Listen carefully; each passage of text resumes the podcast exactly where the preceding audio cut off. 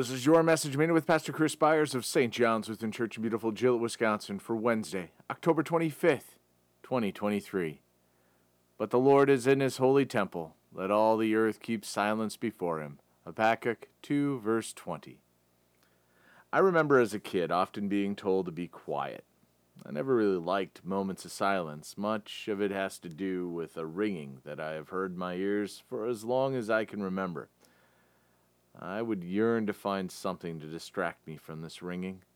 As I have grown in the faith, I have learned how to sit silently in prayer and worship. It has become something that I look forward to doing. In our loud world, it is hard to sit and stop for anything.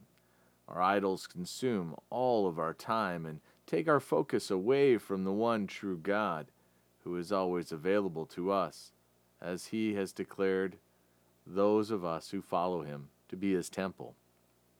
In the busyness of your day, take a moment to pray and keep silent, letting him guide your day.